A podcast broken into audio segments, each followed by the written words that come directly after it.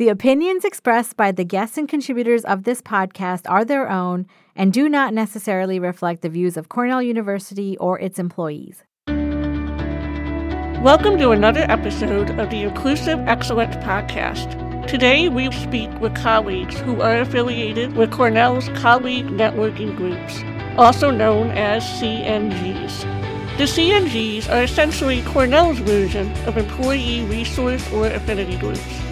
We asked them about their experiences working at Cornell, engaging with the CNGs, and what their thoughts and ideas are around what belonging at work looks and feels like. My name is Erin Sember Chase. My name is Toral Patel. And you are listening to the Inclusive Excellence Podcast. So today we are talking with members of the Women of Color Colleague Networking Group and the Veteran Colleague Networking Group. Welcome, Steph and Deborah. So happy to have you both here. Welcome. Thank you. So happy to be here. Thank you. So we'd love for you to just take a minute to introduce yourselves. If you want to say what your pronouns are, where you work, how long you've been at Cornell, and of course, which CNG you are here representing today. So, my name is Steph Cowling Rich. I use she, her pronouns. I work in the Office of Academic Diversity Initiatives, or WADI, as it's affectionately known. And I work as an assistant director for student advising and engagement and an assistant director for the educational opportunity programs and higher educational opportunity programs. And I'm here representing the Women of Color CNG. Um, I've been a part of that CNG since I came to Cornell, which was in the summer of 2016. And I'm really excited for this conversation. Great. Thank you. I'm Deborah Howell. I use she, her pronouns. I've been at Cornell 23 years.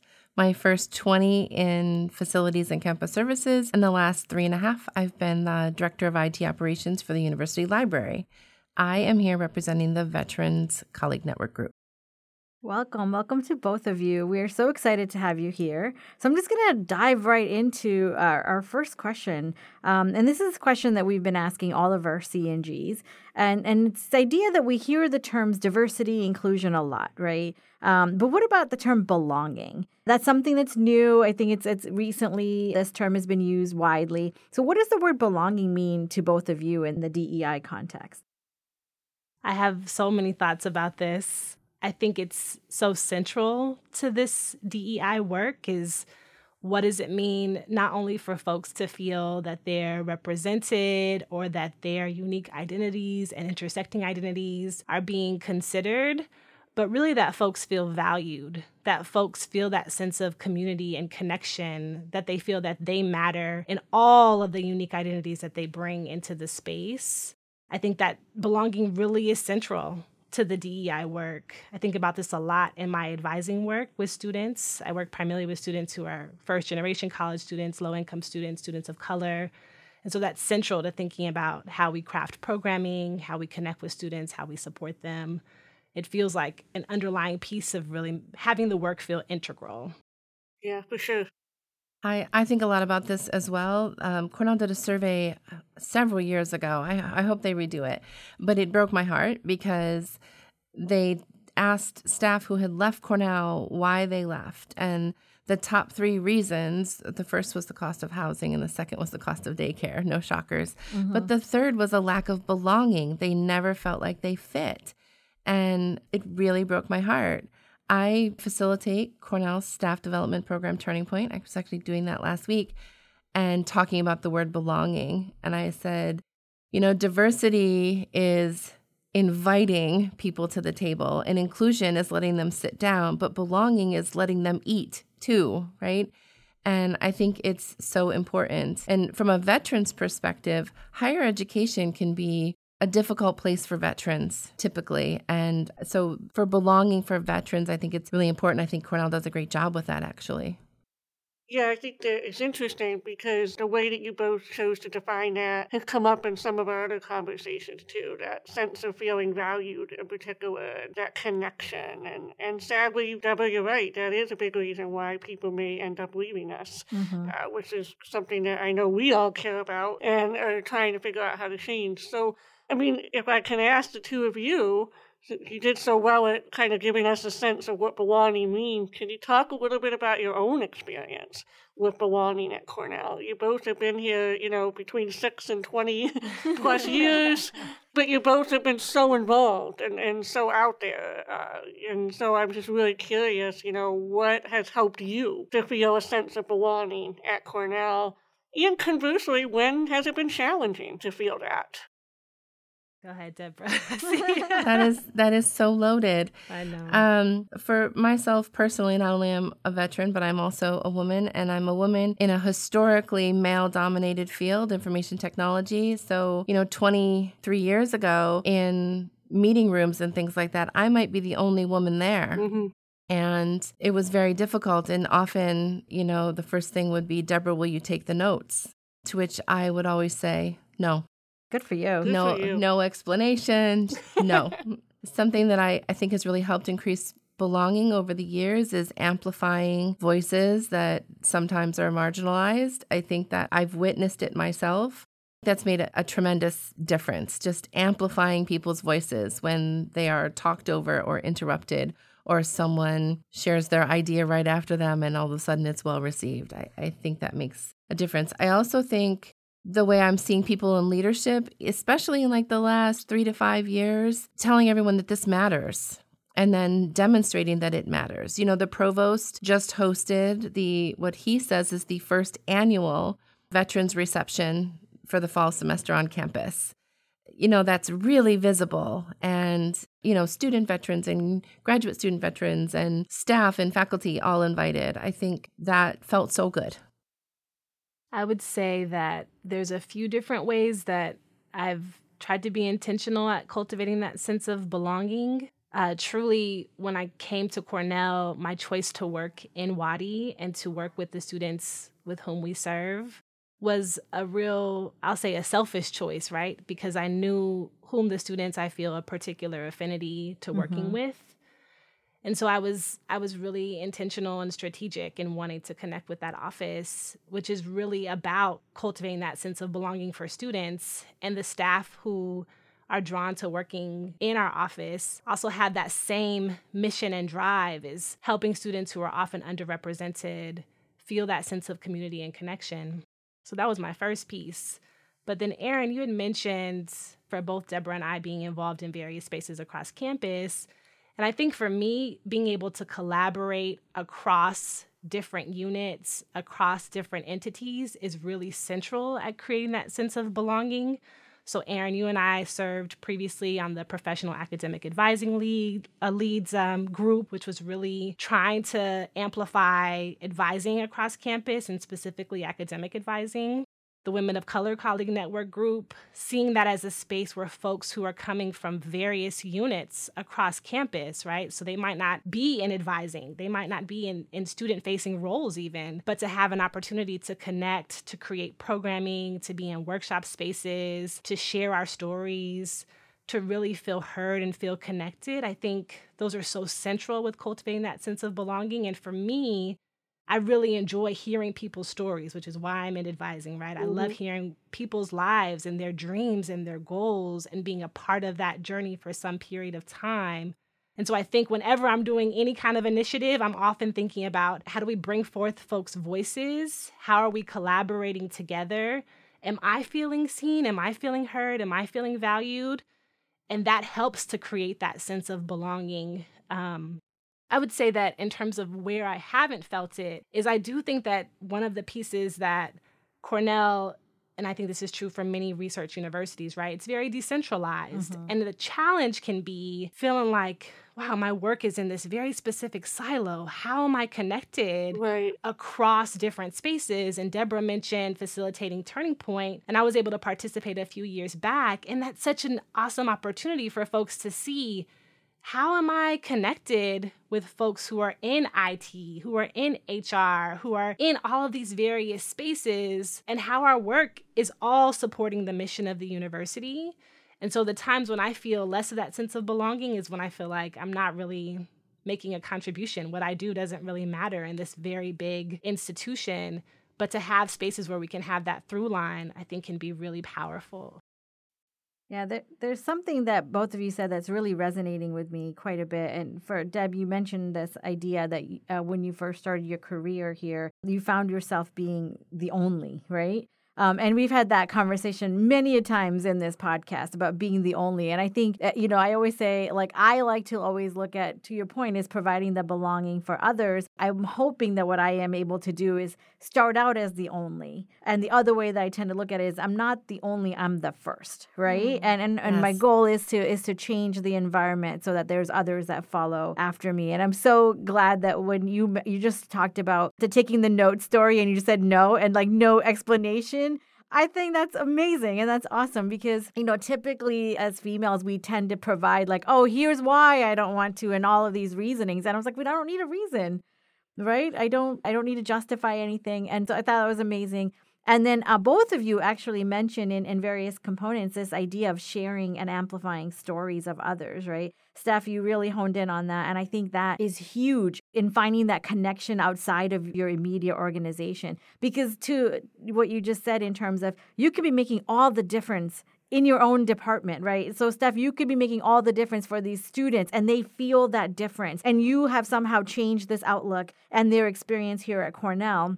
But if nobody knows that, like how I would want others to replicate that, right? And how do you do that? And the, the way to, to make that happen and make this kind of across the board standard is by sharing those stories to say, hey, Steph is doing something amazing here. And we could probably replicate that in every college, right? Why not? And make all of our students feel that way, make all of our staff feel that belonging. So I think this that those two pieces that both of you shared, I think just really, really resonated with me. I also think that I liked how you phrased Steph. You said that how you've cultivated a sense of belonging.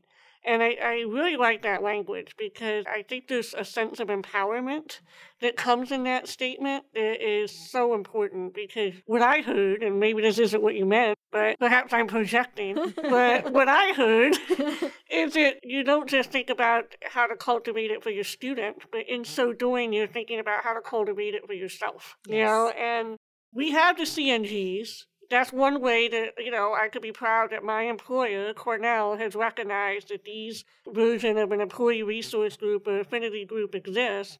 At the same time, you know, it has to be on all of us to seek it out, right. you know, if we wish to cultivate that sense of belonging, right? It, how you said that, which I really liked.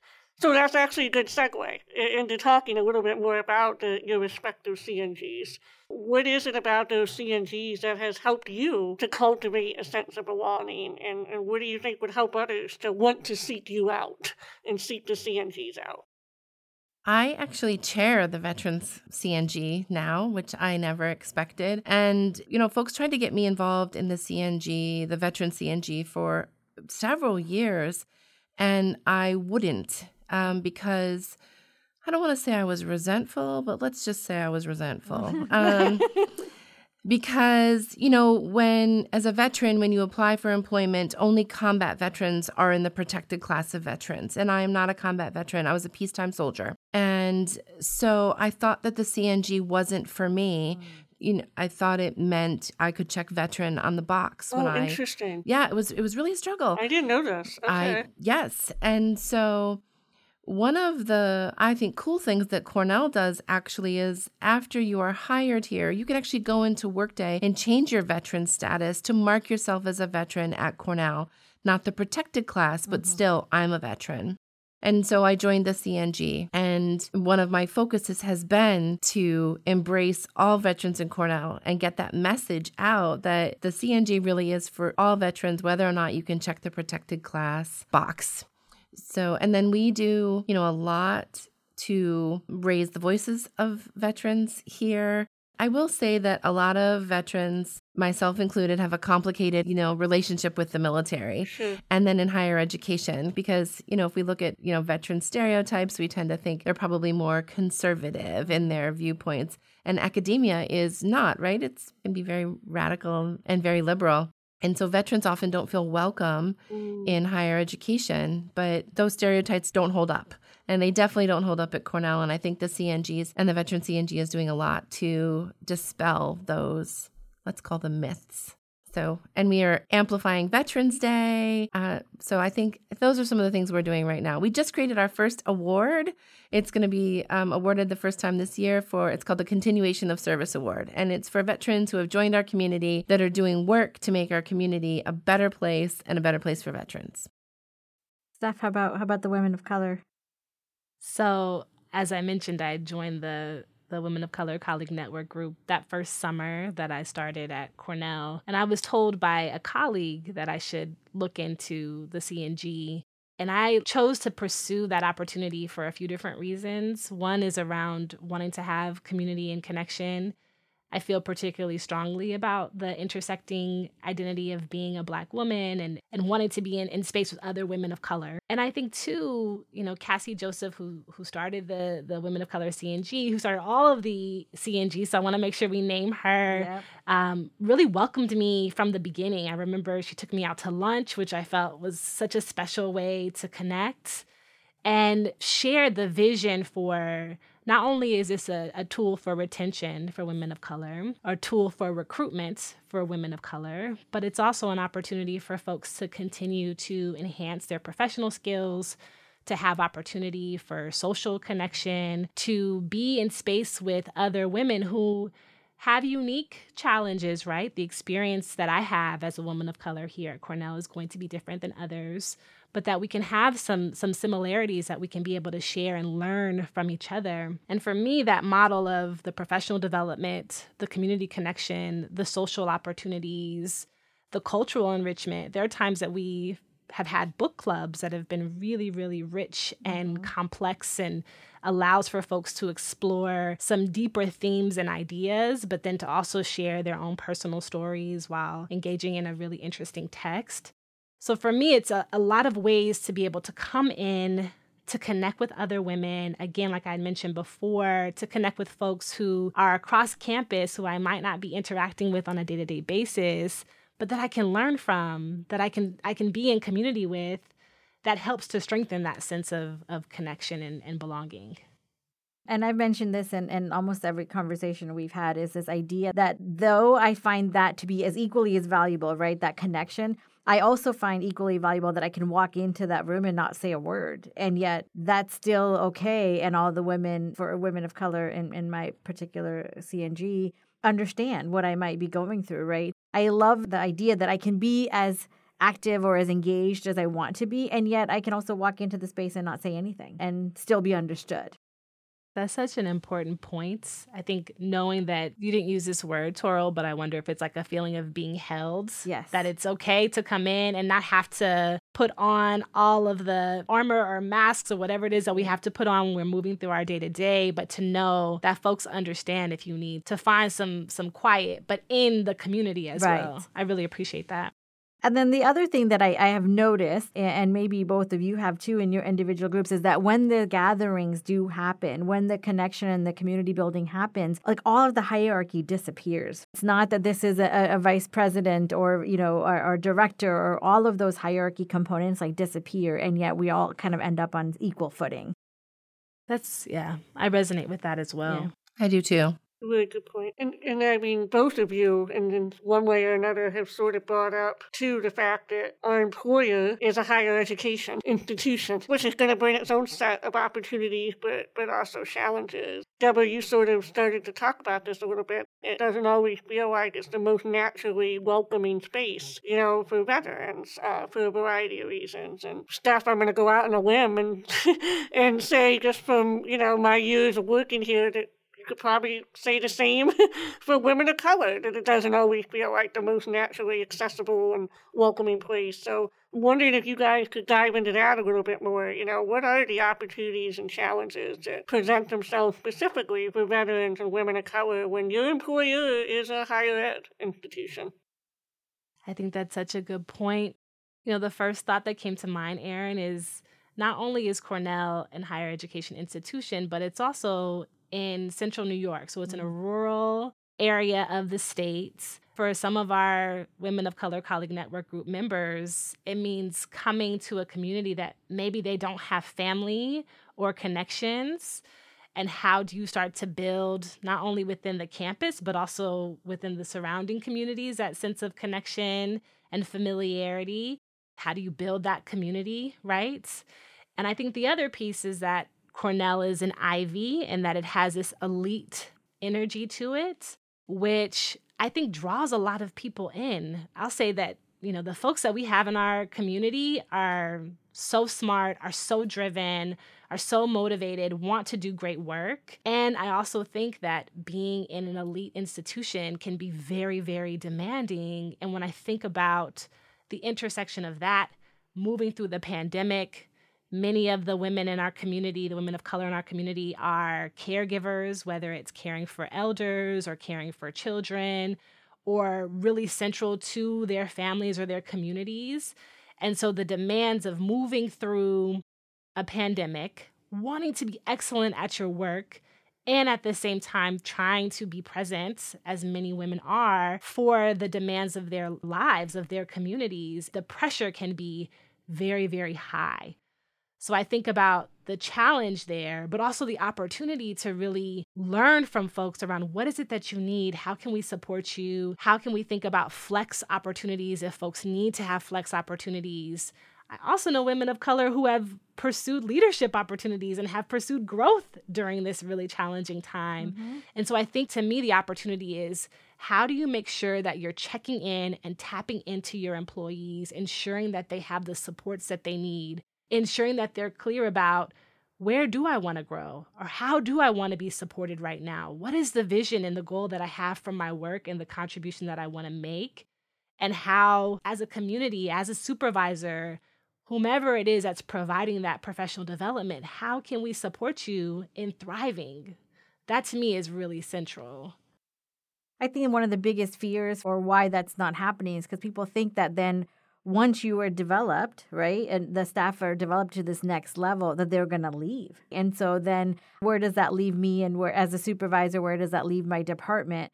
I'm dominant person, then I have to go through this all over. And so I know there's like a real fear that people are going to leave. And I actually feel like it's the opposite, right? Like if you tell this person that I'm invested in you and your future, I actually think that person is going to give you like 110, 120% of the effort, right? And in what they're doing because you're invested in them. They're going to leave regardless, right? If, if they want to leave, they're going to leave regardless. So why not invest in the employee so that you actually get 120% of their effort because they can see that you as their supervisor are so invested in their growth and their future.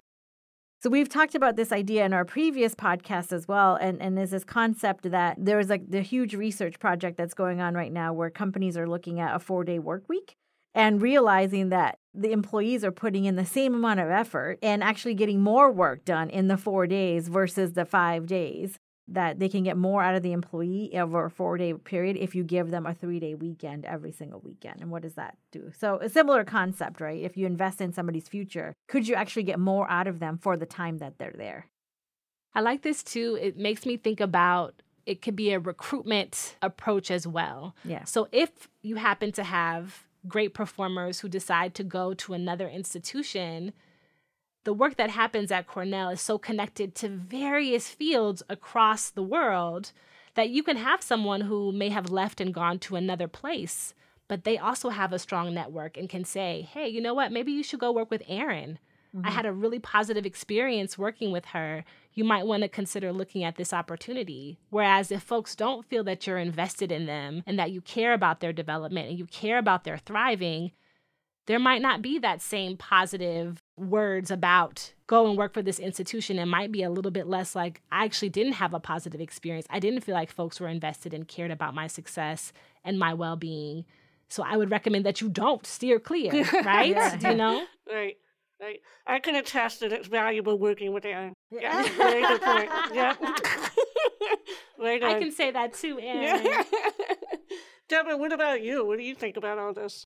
Yeah, thank you. I, I think it's really important. And one of the things that we try to do is lean into all areas of the campus where possible. I mean, every CNG gets a representative on the employee assembly. Mm-hmm. Mm-hmm. So we take advantage of that. And um, and actually, I am the representative right now to the employee assembly. But if you're interested, veterans, uh, here's a call And I actually was elected to the University Assembly as the Employee Assembly representative to the University Assembly. And so I use those forums to, you know, bring forward veterans issues mm-hmm. and let folks know what's going on or just really participating in all kinds of places. Then every once in a while just being, oh, hey, by the way, I'm a veteran, you know, just letting people know us and see us. So I want to talk a little bit about kind of the identities, right? And and I think Steph, you mentioned this at the very, very beginning about this idea of intersectionality and that we all hold multiple identities we don't just show up as a woman of color or as a veteran in any given space. There are other identities that come with us. And so even within your your um, CNGs, you might have individuals who identify as a woman of color and the LGBT or you know a veteran and disability and and anything in between and so how does your cng support and create opportunities for inclusion for members that hold these various other identities as well and especially if the other identities are just as salient as the one you know, as veterans or women of color so, we think about this a lot on the Veterans CNG, and there's a lot of intersectionality with other CNGs. I, I think the, the current leadership, Erin Toral, thank you, is doing a great job of bringing us all together to talk with each other, which really didn't happen very often in the past. We didn't get that opportunity very often, and we're doing it more often now, which I, I think is so important. The other thing is we're trying to hold events that might cross CNGs. mm-hmm. So in the veterans community, disabilities are a big deal. We have so many disabled combat veterans and a lot of invisible disabilities among veterans, you know, PTSD and traumatic brain injury being two really big ones. And, you know, the fight against veteran suicide. So we do a lot with buddy checks, you know, just everybody has a buddy, everybody has a buddy check. We're hosting in October, and you can go to the Johnson Museum website to get more information. We're hosting a camouflage to composition papermaking workshop. Mm-hmm. And you can actually bring in your old military uniforms or someone else's if you had someone in the military, or we have some to provide for you if you don't have them and we're taking the person doing the workshop you take your uniform and turn it into paper um, you know, that you can actually use as paper. Wow. That's pretty amazing. Right? To do something different, you know, to turn those uniforms that may mean something into something, you know, more creative, more wholehearted really nice. Yeah, that's pretty amazing. Well, it's, it's such a nice community building experience it is. as well. And um, I could definitely see different people who, again, hold other identities coming together around an event like that and, and just sharing that sense of community, having that experience in common. So maybe you had your military experience in common, but this is like a, a way of having uh, civilian life in common as well. Yes. You know, which I think could be equally as important because it's obviously different. Yeah. You know, on the other side of, of thinking about this too, actually, Deborah, you sort of alluded to this earlier. That there can also be the tendency, you know, we have these wonderful CNGs and we're glad that we have them, right? Women of color, disability, veterans, so on but there can be, perhaps, that could perpetuate this myth that that means all veterans think the same way.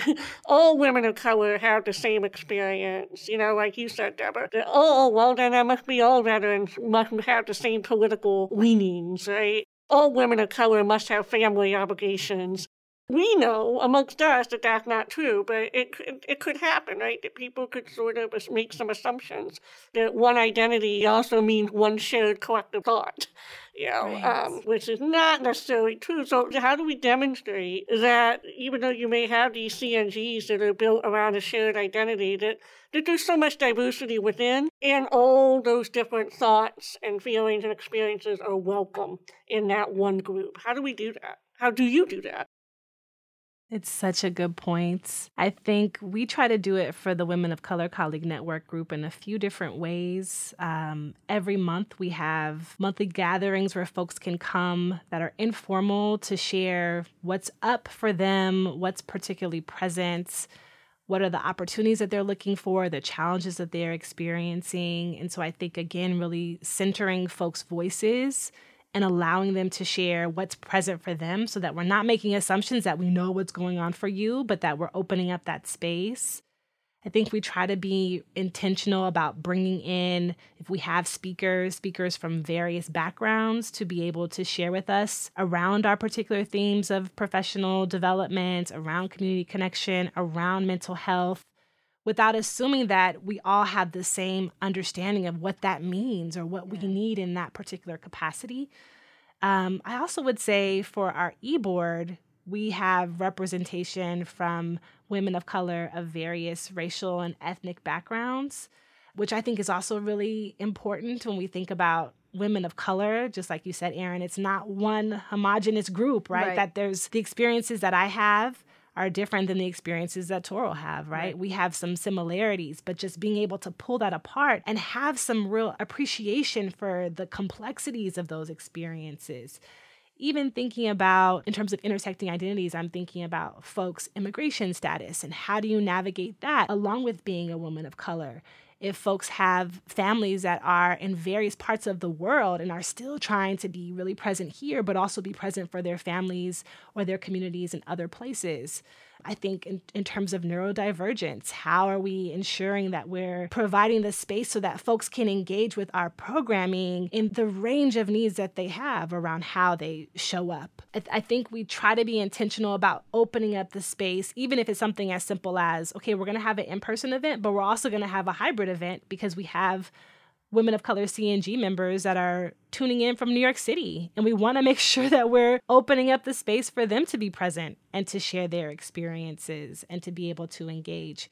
So we're trying to think on a few different levels. I will say that there's more work that we can be doing around thinking about the nuanced experiences of our intersecting identities. But I think we really try to center that piece of allowing folks and encouraging folks to share their stories, share their experiences, share their needs so that then we can be using what they are offering us to then be able to create opportunities and programming. Yeah, absolutely. And what you just said speaks to what you both said earlier. Just amplifying the different voices within the group is so critical because then that would allow someone who might identify, you know, as Latina or as Asian, Asian American to realize, oh, women of color means me too. Exactly. You know, kind of like exactly. what you said earlier, Deb, which was, was news to me that, you know, there were different types of veteran statuses. And I could see how there could be some non combat veterans who would make an assumption that, oh, that's not for me. You know, I don't I don't mm-hmm. belong in that group. So it, it's finding ways to highlight what you're doing and the activities and that sort of thing so that they can see themselves reflected in that and, and decide whether to join or not. That's a really good point. Yeah. Yeah, one of the challenges we have as the veteran CNG is that veterans as a group generally aren't you know, let me tell you what I need. It would yeah, be so right. great. And just, just, um, it just doesn't happen. And so we try to provide, you know, we, we'll do a survey of our constituency, you know, what, what types of activities would really work for them. And we try to have a whole bunch of different kinds of things. Um, we have some veterans on campus who only want to come to events when they're veteran only events, um, which eh, um, because we do say, you know, veterans and allies. So we have some that only want to come when it's only veterans. And then we have others that, you know, maybe don't want to come to the, the camouflage decomposition because there might be feelings there, but they're definitely coming on the dairy plant tour, you right. know? So we just, right. we, we really try to provide a lot of different opportunities for people to connect in whatever way is going to work. We're going to meet them where they're at. That's exactly. what we're trying to do. Exactly. But I, I think what you said is so critical because it is about recognizing that people want to engage in different ways and, and what that looks like. Um, and so, as you said, meeting people where they're at in different ways is a really good point. I'm glad you brought that up, Deborah, about sort of that distinction that there might be some veterans, or, or and you I think you could say this about any CNG people that may be more inclined to want to participate when they are sharing space with other people who actually hold that identity. Mm-hmm. Um, and I and I happen to agree. There's a time and a space. I mean, I, I, think the CNGs historically have been built on this idea of a shared identity, but also wanting to welcome people who identify as allies, which I think is wonderful. But I, I think you're hitting on an important point. There, there's a time and a place for when we would benefit from the presence of allies, but then there's times when we might benefit from just being with people who really hold that identity. And and I don't think there's anything wrong with that. I think that's a very good point to bring up. So, you know, keeping that in mind, especially in regards to allies, what would each of you like our colleagues, managers, leaders to know or do in relation to kind of everything that we've talked about today? What would be like the next steps that you'd like to see happen? So I love a lot of the steps that I've seen taken recently, especially the provost's reception this fall. I would love to see things like that keep happening. I also would like folks to know that veterans, especially the roles that they had in the military, transferable skills are the real deal. And that even though what they did in the military doesn't sound like what you need, I promise you, in many instances, it really is. And that many veterans are natural leaders as well. I would say my first thought is really tapping into the larger social and cultural context that we're existing within. And so ensuring that supervisors or colleagues of women of color are really attuned to what might be the unique challenges in a societal standpoint that women of color are trying to navigate. I'm thinking about, of course, our racial reckoning, as folks like to frame it, but the larger issues around traumas that folks have experienced, around anti Asian sentiment, for example, around anti Black sentiment, being aware and being tapped into what might be some of the larger cultural constraints that women of color are navigating and moving through. Even thinking about the violence that happened in Buffalo earlier this year and what that brought forth for women of color, especially for Black women who had families and communities there. But I also think about, and we've talked about this quite a bit in the women of color CNG space, is what is the process and the trajectory of being able to support a woman from starting at Cornell? And how are you ensuring that she's having that growth, that support, that development, that investment throughout her career. So, really seeing that long term vision and investment. And even if it ends up in being, you know, this person decides to transition away from Cornell, we've had several colleagues, even just this year, who have come back to Cornell who are women of color and have taken on senior leadership positions.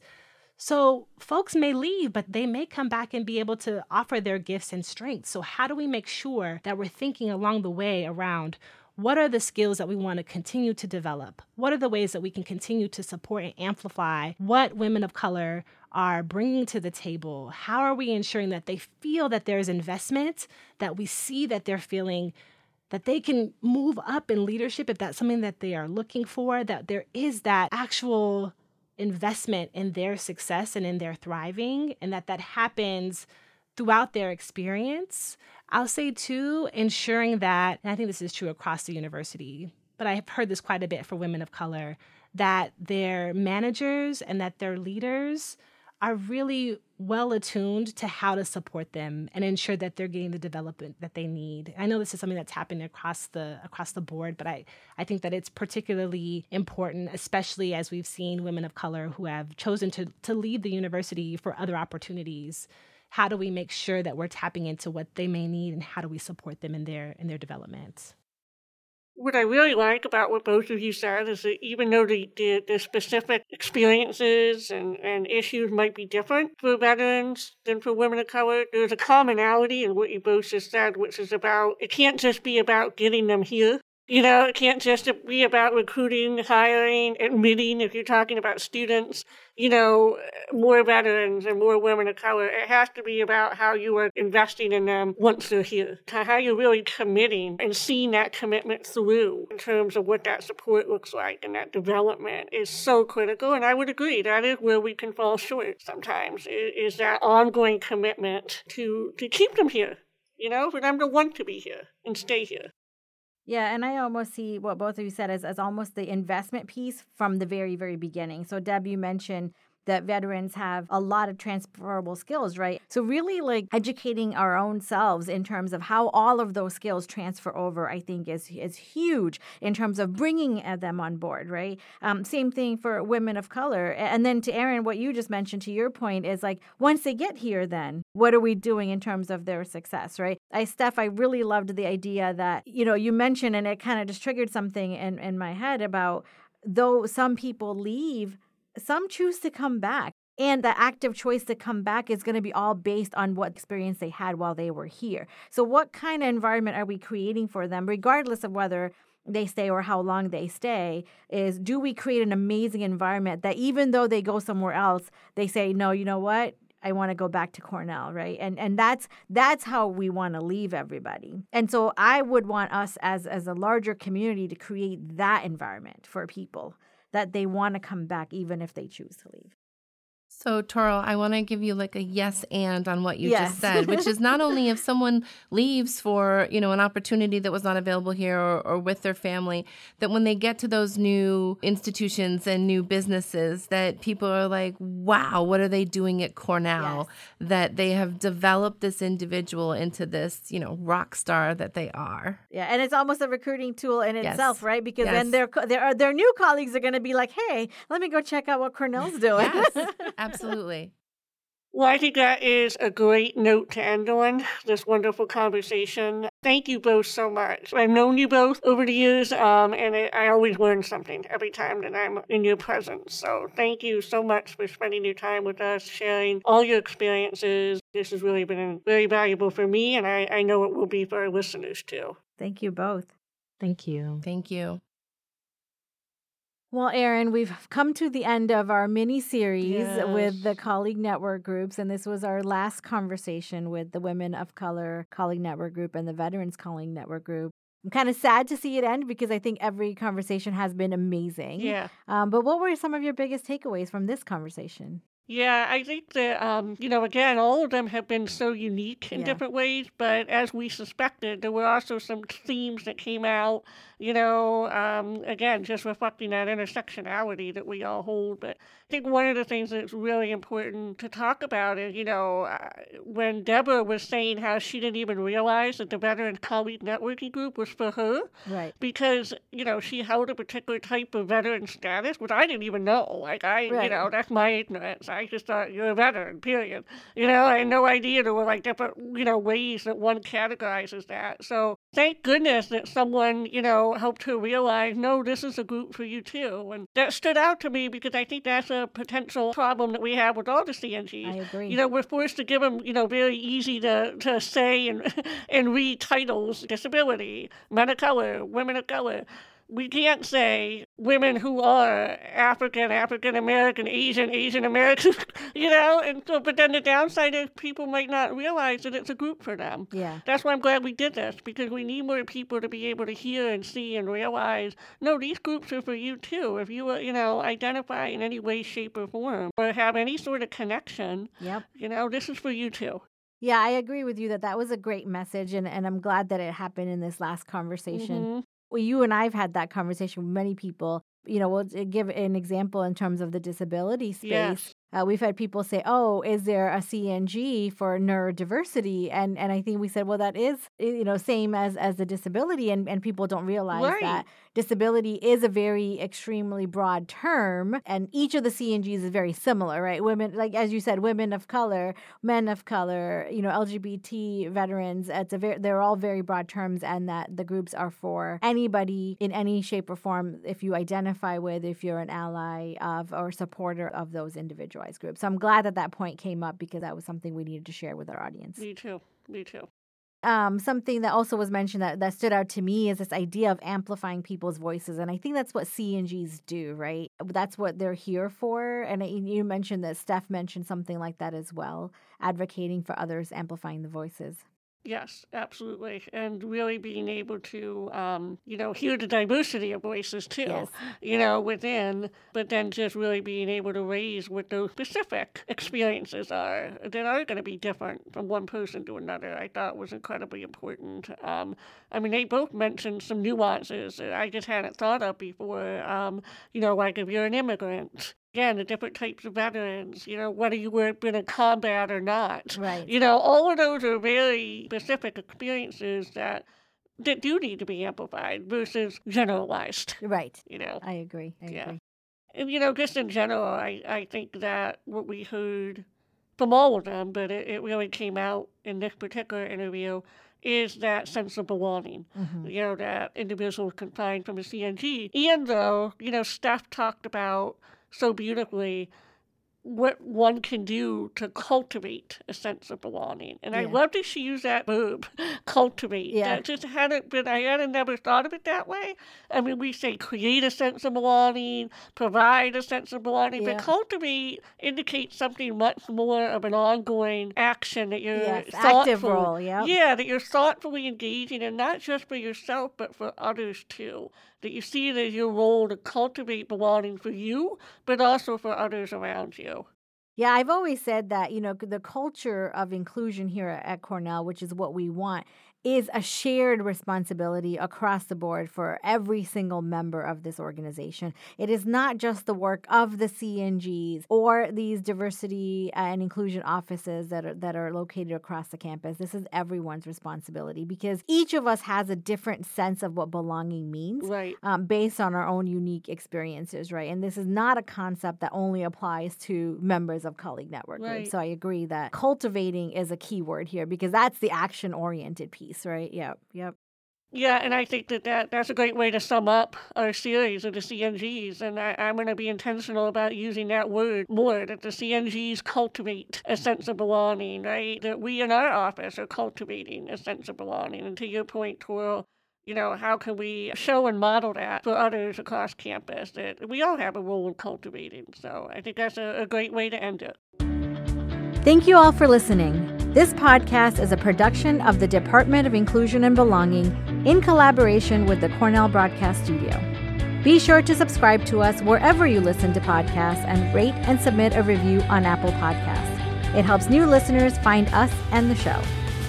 For latest updates on diversity, equity, inclusion, and belonging at Cornell, be sure to visit diversity.cornell.edu. My name is Toral Patel. And my name is Erin Chase. We would also like to thank our co producer and sound engineer, Bert Odom Reed, as always, for making us sound wonderful each and every episode. Thanks, Bert.